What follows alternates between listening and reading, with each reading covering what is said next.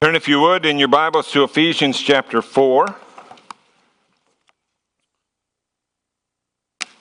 This is Palm Sunday, where we remember the uh, coming into Jerusalem of the Lord Jesus, a date predicted um, 500 years before it happened by Daniel to the very day. Next week, we'll, we'll celebrate the resurrection of Jesus Christ from the dead. Let's read Ephesians 4, verse 17. Paul writes, So this I say and affirm together with the Lord, that you walk no longer just as the Gentiles walk, in the futility of their mind. Let's pray again.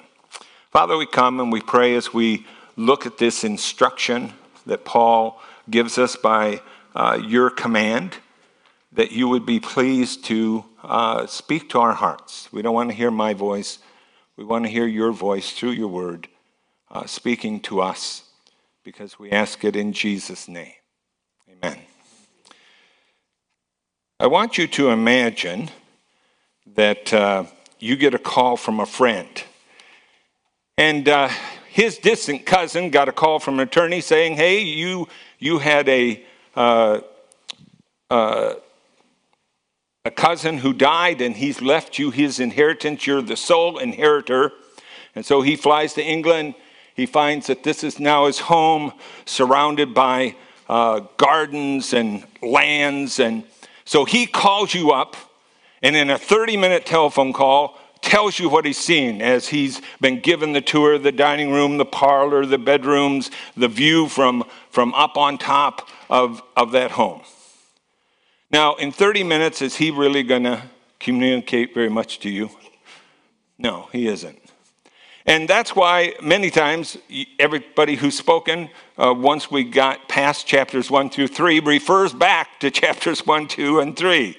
Because in the little bit of time we looked at those passages, we, there's no way we can convey to you all those truths that are there. So I, I recommend that periodically, as we're going through the rest of the book of Ephesians, you go back and read those chapters because it's, it's on that foundation of the first three chapters that um, we, we are going to this next section.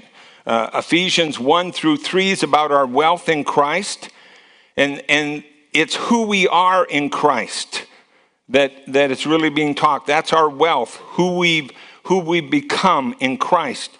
And there's a couple of prayers that we grasp it, and not only grasp it mentally, but that we possess it in our lives. And now we're in chapters four through six. And here we have the practical outworkings of the changes that God has made in us in Christ.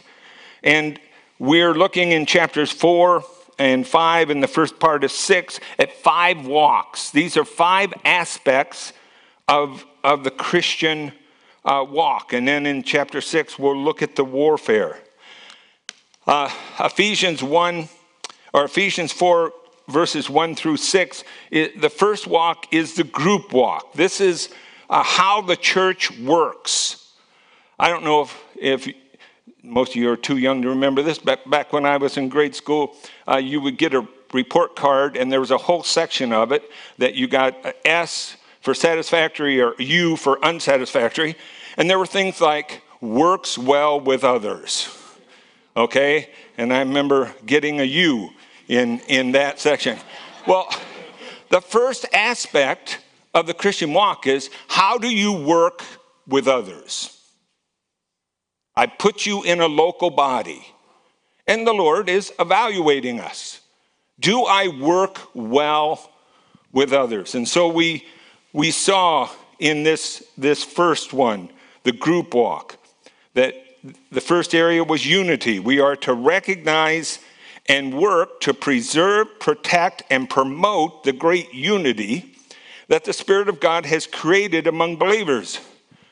Do you preserve it? As you rub shoulders and as we bump up against each other, as we go through difficult times, do you work to preserve the unity? Do you protect it? And do you promote it in the local body? And then, secondly, we are to recognize uh, that our own spiritual gifts, the diversity. We all have different gifts. And we're to respect and respond to other people's gifts that God has given to this local church. And then the last section was community that we looked at last week. The resultant community care creates growth in numbers and in maturity of believers towards the goal of Christ likeness.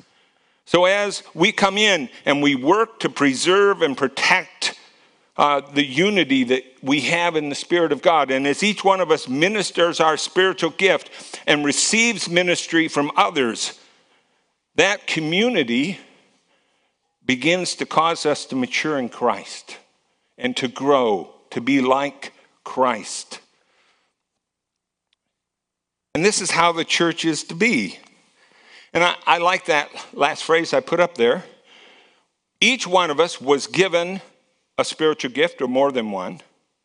And then as we take that gift and we develop it, God actually turns us into a gift that Christ is giving to the local church and to the church wider than that as we fellowship with other Christians outside of, of uh, this local body.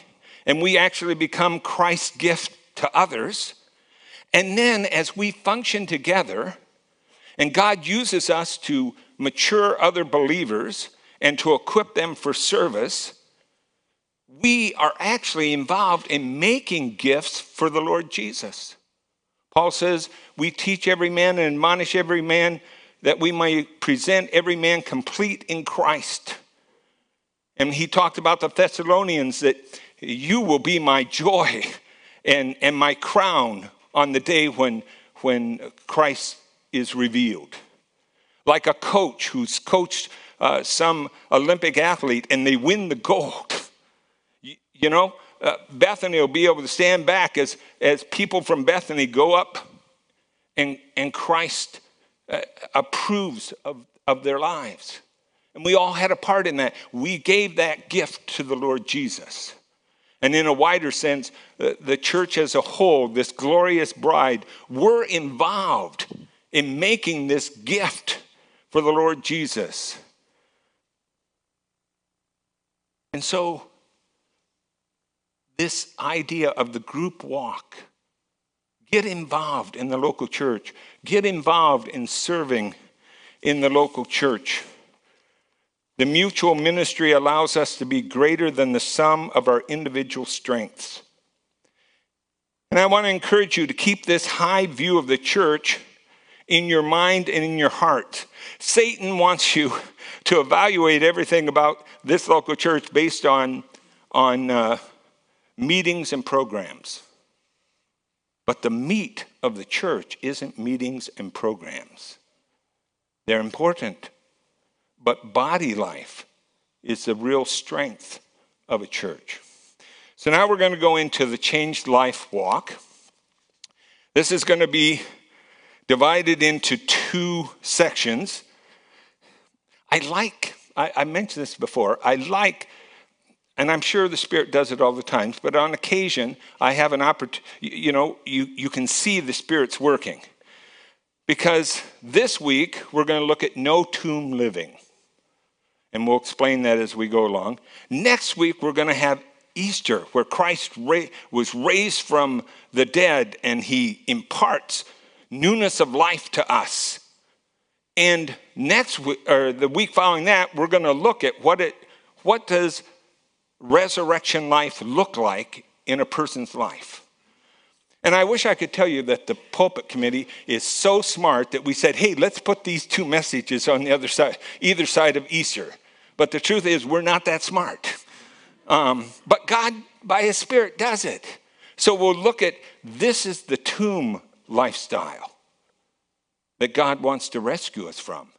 And here's Easter where Jesus made it possible for us to walk in newness of life. And it's just a, a wonderful thing uh, to see. This second life, the changed life walk, is different than the group walk. It is my personal response to God's word and presence. My relationship with Christ is meant to change my life, to change my responses to those around me so that my life displays Christ likeness. So in verse 17, Paul says, So this I say and affirm together with the Lord. This is the Lord's command that we no longer walk like the Gentiles. He, he had said in, in chapters 1, 2, and 3 that the Gentiles uh, were um, separate from Christ, excluded from the commonwealth of Israel, strangers to the covenants of promise, having no hope and without God in the world. Basically, he's saying they're not, we would say today, they're not believers in Christ. What is the life of someone who's outside of Christ like? How does God uh, look at it? And Paul's already reminded us what guides that kind of life in Ephesians chapter 2, verses 1 through 3, where he says, Listen, we walked according to the course of this world, according to the prince of the power of the air, of, that, of the spirit that is now working in the children of disobedience. And we lived according to the lust of the flesh li- that life is under the control of the world and the devil and the flesh. That's what the unbeliever's life is like. And in Ephesians 4 17 to 19, Paul's going to present the main qualities of this downward path of the old walk. And he's going to look at futile thinking, darkened understanding, alienated from God, and moral insensitivity. So let's look at this old walk that he wants us to no longer walk. He says, in the futility, uh, that you walk no longer as the Gentiles walk, in the futility of their mind. The word futility means empty, without any lasting purpose, nothing of eternal value. Paul describes this in Romans 1, verses 20 to 21. For since the creation of this world, God's invisible attributes, his eternal power and divine nature, have been clearly seen, being understood through what he has made, so that they are without excuse. For even though they knew God, they did not honor him as God or give thanks, but became futile in their speculations, and their foolish heart was darkened. Stephen Hawking, one of the most brilliant uh, scientists who's ever lived, had an interview in Time magazine, and they said, Do you think there's a God? He said, No. All there is is the physical laws of the universe. They said, Do you think there's life after death? He said, No. You're like a computer, and when the computer dies, all the programming dies. Futile, empty thinking as far as eternity is concerned. Brilliant,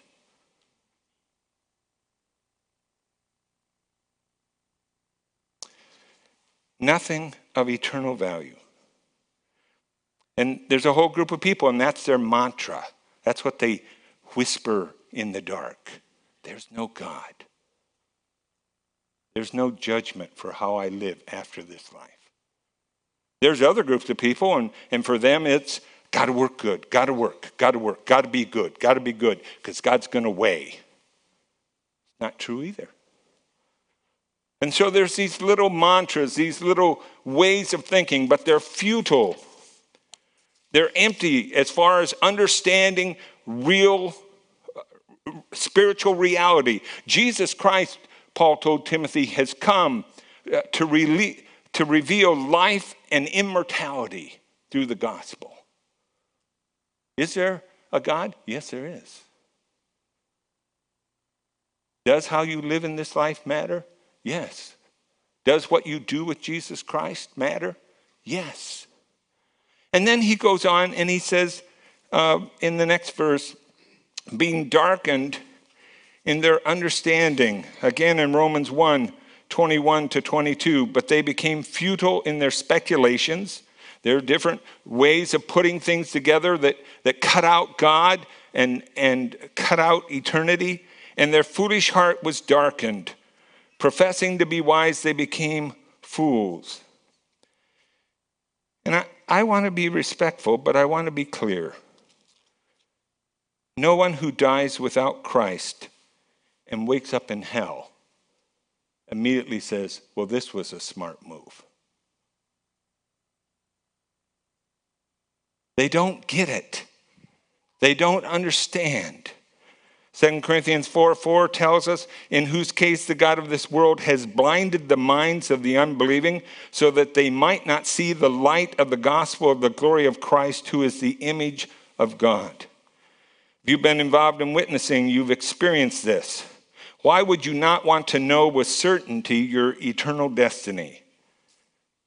Futile speculations rather than God's word leads to blind minds and darkened understandings. And it's not just on salvation. Um, Colson's ministry published, uh, they just went through and took studies done by, by non Christians and said, is it better to live together before marriage, or to live together, or to get married? And in the studies, they showed that spousal abuse, uh, uh, when you live together, the breakups occur, the length of time being together is shorter than marriage. Uh, there, uh, there's more uh, abuse, physical and emotional abuse in the relationship.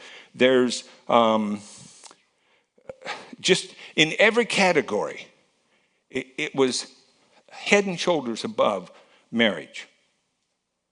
And he said, But if you go out on the street and, and, and pick a, a little old lady who's well dressed, obviously uh, well educated, and say to her, Is it wise for someone to live together, to try it out before they, they get married? He said, Nine times out of ten, they'll say yes. And yet, all the studies say it's not true. They just can't see it. they're darkened in their understanding. They're alienated from God, excluded from the life of God. It says, um, being darkened in their understanding, verse 18, excluded from the life of God because of the ignorance that is in them, because of the hardness of their heart. They're estranged from God as the source of life. They've rejected God's revelation of Himself and they move farther and farther away, becoming increasingly ignorant of God and His purposes. And by the way, more and more open to deception. We, we showed last week that one of the, the goals of the local church is, is that uh, he says up in. Uh, Verse 14, as a result, we are no longer children tossed here and there by waves and carried about by every wind of doctrine, by the trickery of men, by craftiness and deceitful scheming. Satan has a lot of deception out there. And being alienated from God, it opens the door for them to be deceived. And the result is um, there's this ignorance about God, about reality, and it it's because of the hardness of heart. And then it says they become calloused. Calloused means having arrived at a condition of freedom from pain. When I had an older brother who was four years older than me, I don't exactly know why he did this, but during his high school years, um, he probably saw too many karate movies or something, but he would have a brick and he would just hit that brick with his hand like this the whole time he was studying. And he built up a callus along the edge of his hand. And you know what? He, he could put that over a, a candle flame and he wouldn't feel it. He, he could stick a pin in it and, and it didn't hurt because the callus was there. And because they're alienated from God, because they're moving farther and farther away, because their heart is being hardened towards God's truth, they become callous. They they become uh, free uh, from a feeling of guilt and from a fear of judgment. Their conscience becomes um, calloused. And so he says, verse 19, and having become callous, they've given themselves over to the to sens- sensuality for the practice of every kind of impurity with greediness. Thinking and actions go hand in hand. How you thinks matters. and ultimately it shows up in your actions. In Romans 1, Paul goes on to categorize long series of sins that flowed from mankind's rejection of God's revelation of himself. There is a loss of a sense of consequences of sin. Instead, there's a determination to gratify self that leads to unthinking indulgence. We have the oddest things today friends with benefits.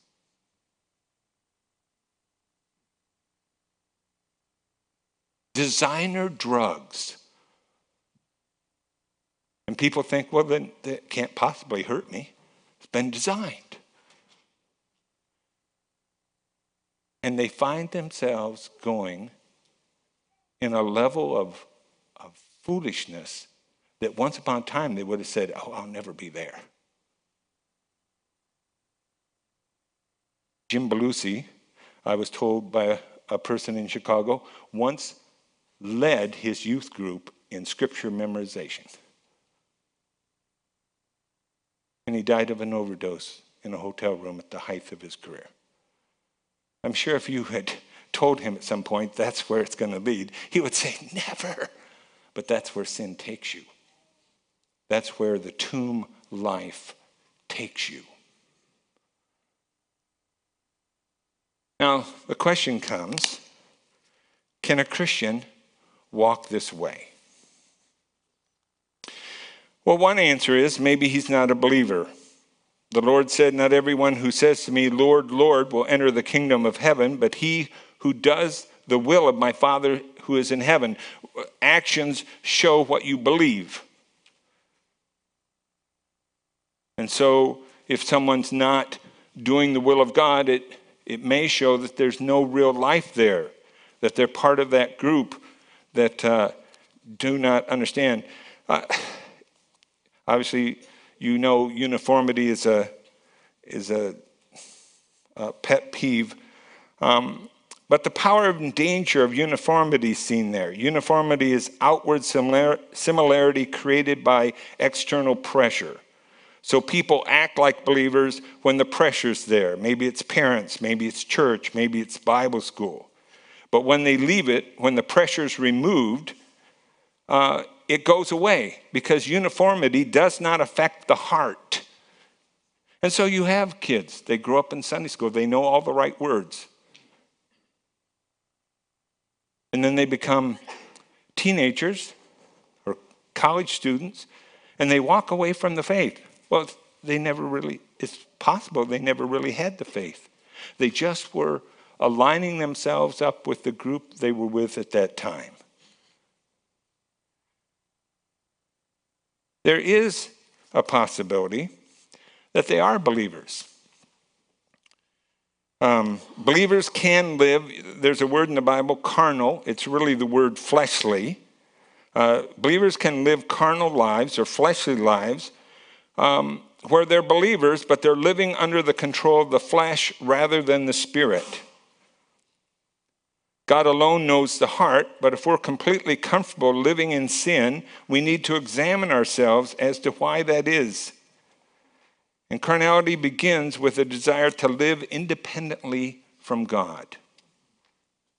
I, have shared with you before there at Kansas Bible Camp years ago, there was a guy by the name of Wayne Bird, and he was in charge of the staff. And so if a staff person broke the rules, they would have to have a Wayne talk. And, and kids hated these Wayne talks because Wayne, when they would come in, Wayne would say, Now, you're here because you know Jesus, right? Yeah. And you're here because you want to serve the Lord Jesus, right? Yeah. Well, now, why would a person who loves the Lord Jesus and wants to serve the Lord Jesus do what you've been doing? One kid told me I'd rather be beaten than have to go to a Wayne talk. but do you understand what Wayne was doing? Wayne was saying, Is the center of your Christian life Christ or not? Are you a real follower of Christ or not? You're, you're at that critical age, teenagers. Yes, you've come out of Sunday school, you've come out of church, you've maybe come out of a Christian home, you have all the right words, but we're not seeing a lifestyle that's right And so, my question to you is how do these two things line up? You're committed to Jesus Christ, but you're not committed to obeying the rules that we've, we've laid out here. And so the scripture says listen, if um, we find ourselves comfortable with sin, we need to ask ourselves why that is. And that's what, what Wayne was doing. In the next four verses, he talked about how to be changed. And he's going to describe the process, putting off the old self, learning Christ, being renewed in your thinking, and putting on the new self. This is something that all of us as Christians have to go through. And we, we make our own choices. This is not a group thing. This is you and the Lord Jesus, your relationship with the Lord Jesus. So he talked about putting off the old self.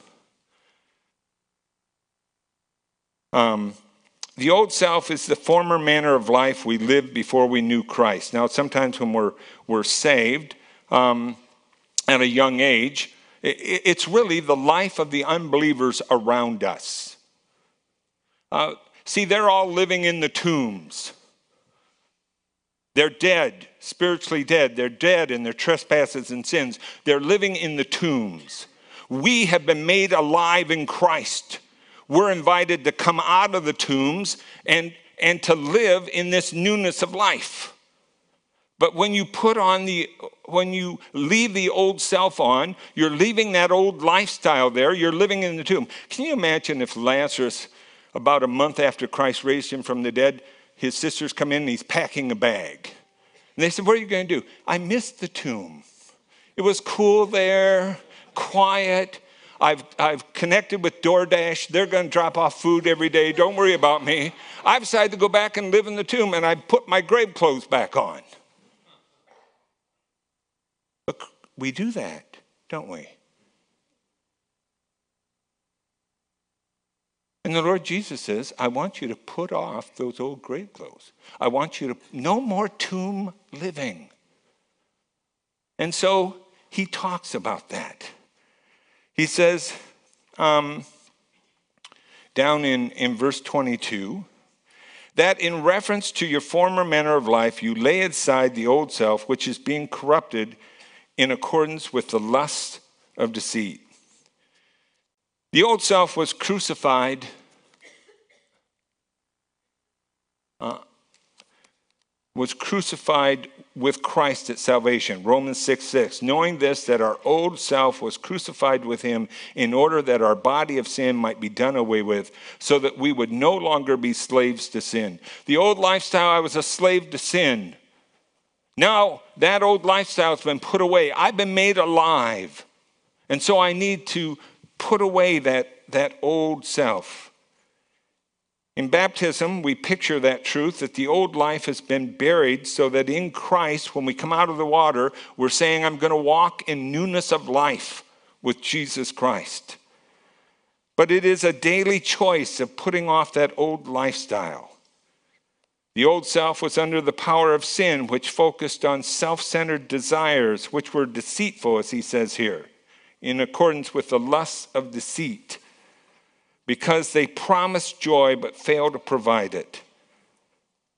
I once told a Bible study I was having with some guys when, when you're lost, you're like the, a mule, you know, has blinders on, and the guy has a carrot on, a, on the end of a stick in front of the mule. And every time the mule takes a step forward for the carrot, the carrot moves farther down the road.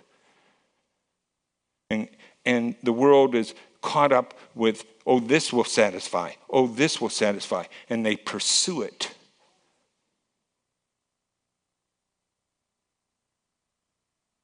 That little phrase, if I only had blank, then I'd be satisfied, never will happen. And so these sins that we're pulled into are like stains on clothing. So he says you need to see the old self for what it is and put it off like filthy clothes. Sometimes I spill something on my shirt and I don't notice it. and my wife will say, Go change your shirt. Well, that, that old lifestyle is like that tomb living, living in grave clothes. Put it off. And then he talks about learning Christ.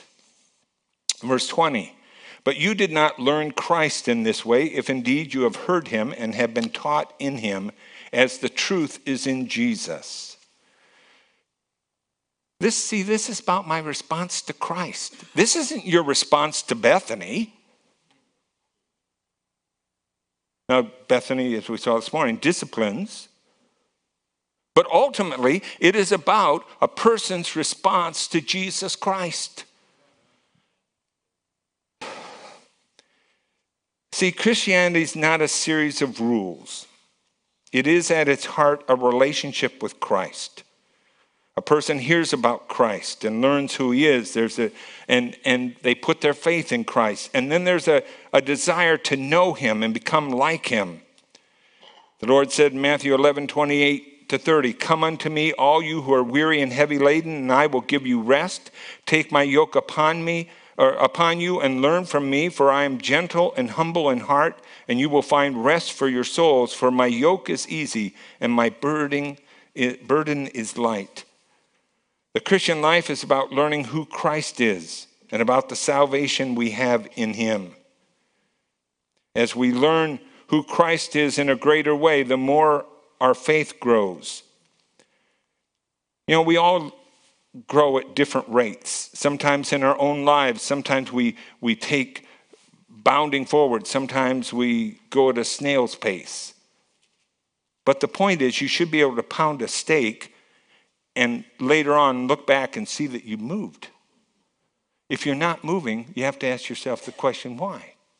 Why is there not change in my life?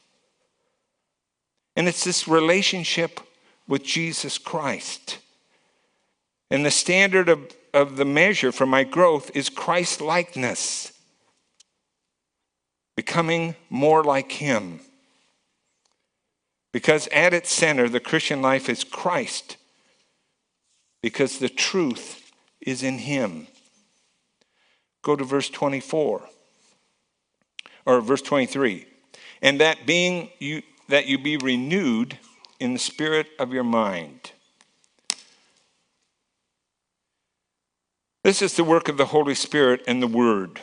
Romans 12, 2. And do not be conformed to this world, but be transformed by the renewing of your mind so that you may prove what the will of God is, that which is good and acceptable and perfect.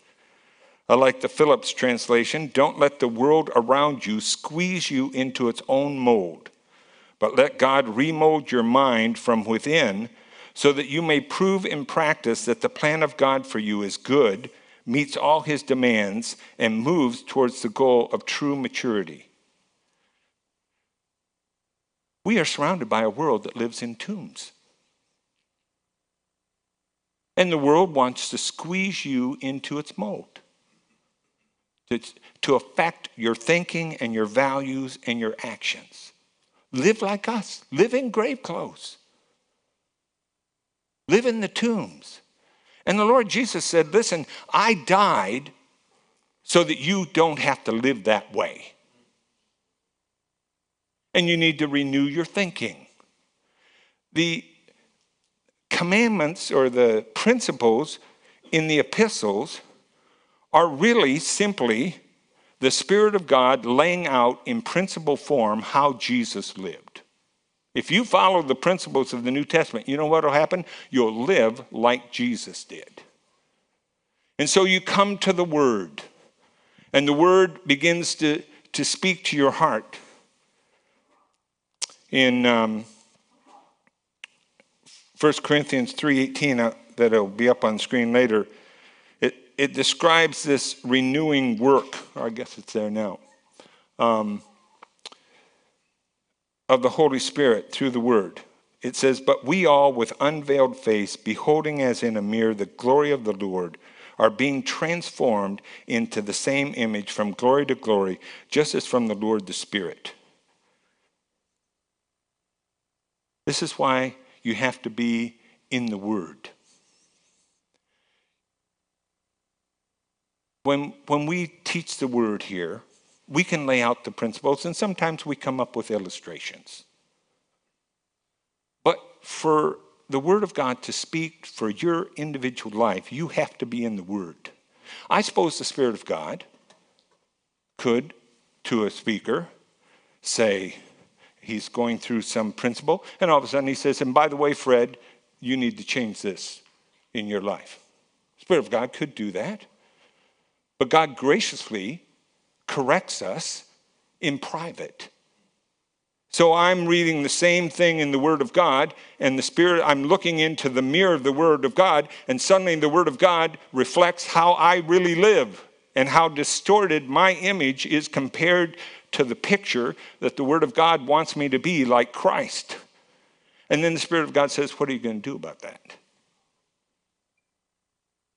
Now, sometimes you use an illustration and I, I don't know if it's been true for you, but it's been true for me, where the illustration the person from the platform picked was awful close to home.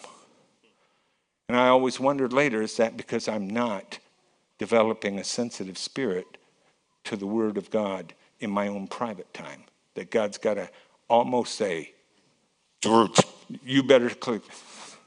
You know, he graciously didn't give the guy my name, but he he pointedly pointed out what needed to change. The Lord Jesus wants our lives to be different.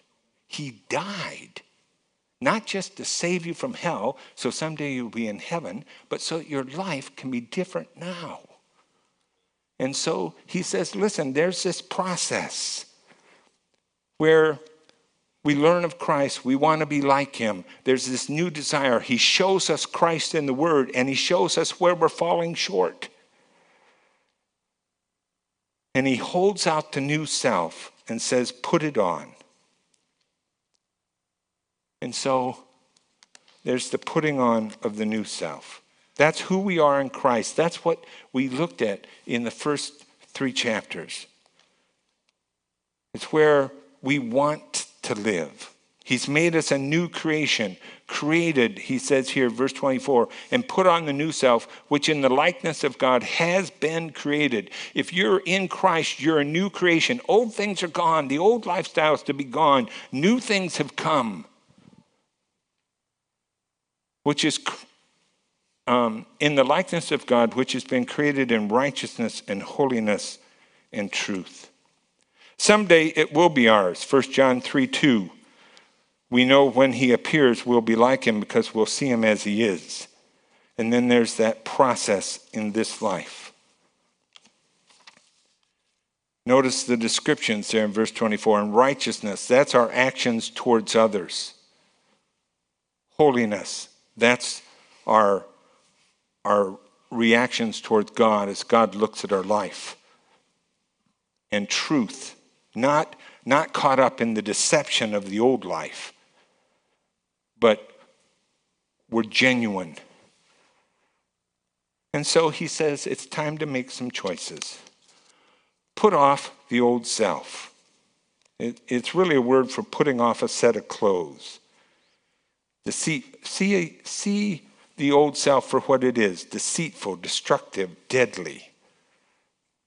And reject its way of thinking, its values, and its behaviors.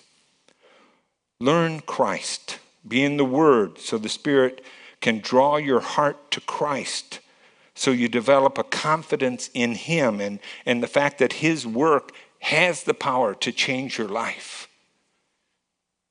And then give you a desire to be like Him. Renew your thinking. Let the Spirit of God remo- remold your thinking through the Word and put on the new self. By faith, choose to follow Christ and his actions. I wanted to share a poem with you as I closed. It's by Sherwood Wirt, um, but I have searched and not found it, but I'll summarize it for you. Sherwood Wirt says, he's talking as a Christian. He said, Missed the tomb, went back, started to roll the stone back over the door so I could get about my business of collecting centipedes and grubs and worms and, and other specimens of modern culture. And suddenly there was a voice saying, That's not going to be allowed. Why? The voice said, Because it's Easter. And Christ has left his tomb and he's coming for yours. And that's what this passage is about. Our world is involved in tomb living, wearing grave clothes, things that reek of sin, reek of death. And Christ says, I don't want that for you. And Easter says, He won the victory over sin and death. He gives the power to walk in newness of life. And the week after Easter, we're going to look at five areas where he says, This is how the world does it. This is how you walk if you walk in obedience to Christ, if you live in the power of the Spirit. And he's going to give practical examples of what it means to have a changed life. Easter. We'll celebrate Easter We'll say, Hallelujah, Christ is raised from the dead. But do we live Easter? Hallelujah, Christ is raised from the dead, and it's possible for me to live. Not in verses 1 through 3 of chapter 2, but in verses 3 through 14 of chapter 1 of Ephesians. Let's pray. Father, we thank you that there's a great victory that we're going to celebrate next week. Your son won. He won and paid the penalty of our sin. He won and he defeated the power of sin. And Lord, we pray that you would open our eyes to who your son is, to how great is his victory, that we might not live in the tombs and wear grave clothes and walk amongst the dead, and they don't see any difference. May our lives reflect the newness of life that Christ gives, because we ask it in his own precious name.